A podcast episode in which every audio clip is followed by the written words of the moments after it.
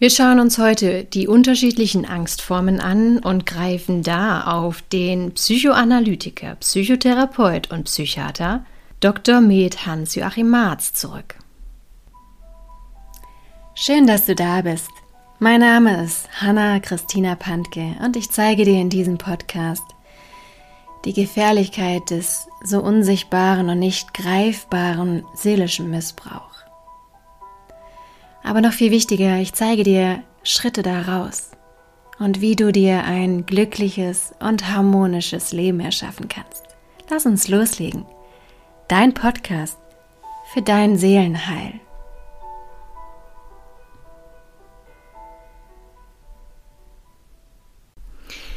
Ja, für alle, die den Psychoanalytiker, Psychotherapeut und Psychiater Dr. Med Hans-Joachim Marz noch nicht kennen, er ist ein wundervoller Autor von verschiedenen Büchern, auch über Narzissmus.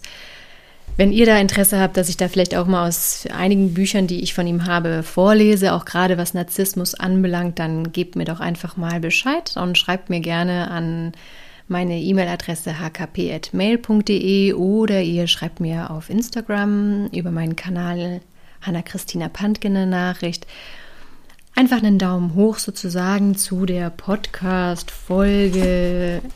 Was haben wir heute? Die 79, genau.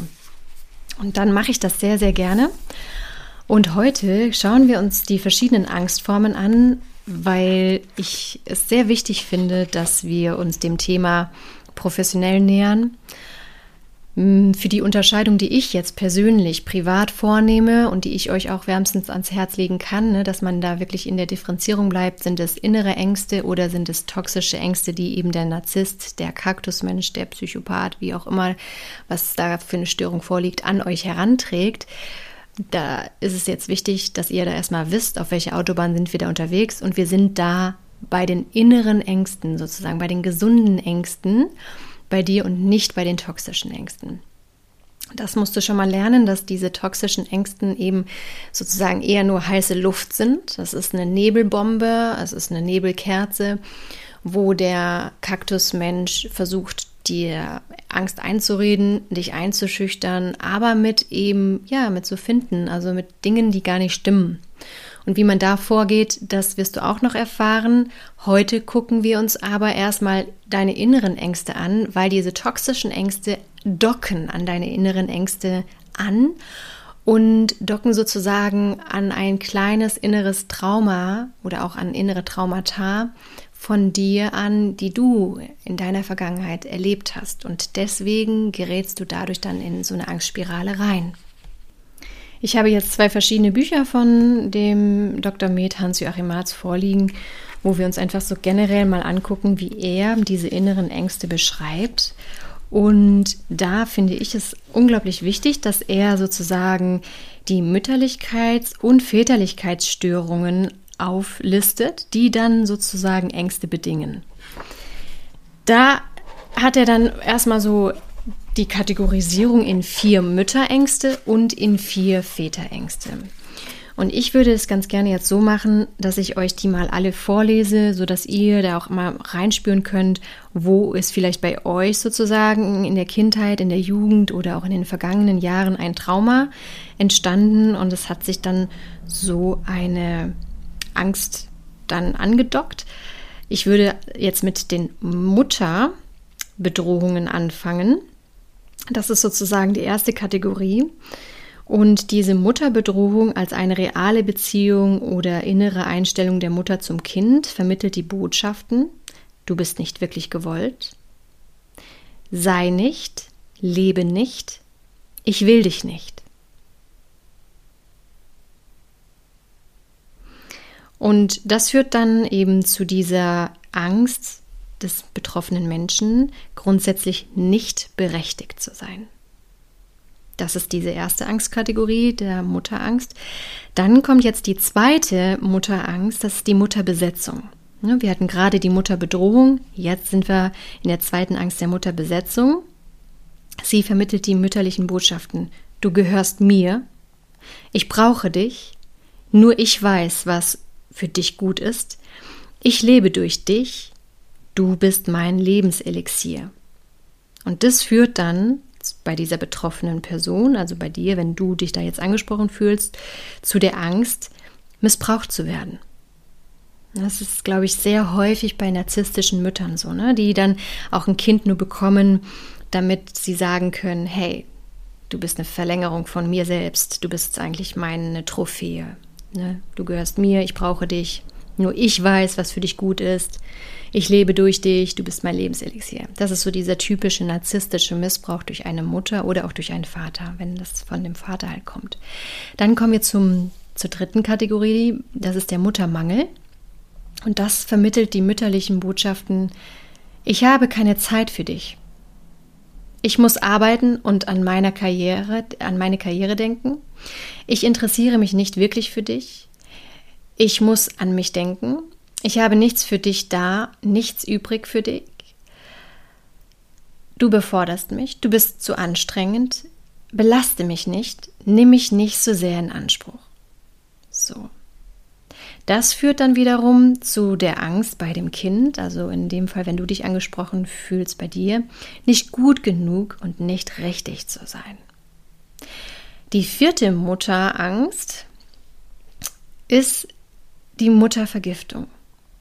Sie vermittelt die Botschaften, sei so, wie ich dich brauche. Sei so, dass du mir gut tust. Sei lieb. Ich kann dich nur lieb haben, wenn du so bist, wie ich es möchte? Höre auf mich, achte auf meine Bedürfnisse, mache mich zufrieden und glücklich. Und das führt wiederum bei einem betroffenen Kind dazu, sich nicht eigenständig zu fühlen, ne? nicht eigenständig sein zu können und zu dürfen. Das waren jetzt die vier Kategorien, in die eben Dr. Med Hans-Joachim Marz ähm, Ängste sozusagen einordnet, dass wenn ein Trauma bei der Mutter-Kind-Beziehung vorliegt, es zu verschiedenen Ängsten führt, ne, die du jetzt kennengelernt hast. Ich schreibe dir die auch nochmal in die Show Notes, sodass du dir die auch nochmal in Ruhe durchlesen kannst, weil das natürlich jetzt was ganz, ganz Neues ist. Und in der nächsten Podcast-Folge hören wir uns dann genau solche vier Kategorien an, wenn es zu einer Störung in der Kind-Vater-Beziehung gekommen ist, also wenn du mit deinem Vater sozusagen genau solche äh, Beziehungsstörungen erlitten hast und dadurch eben in Ängste reingedrängt worden bist, weil da Störungen stattgefunden haben.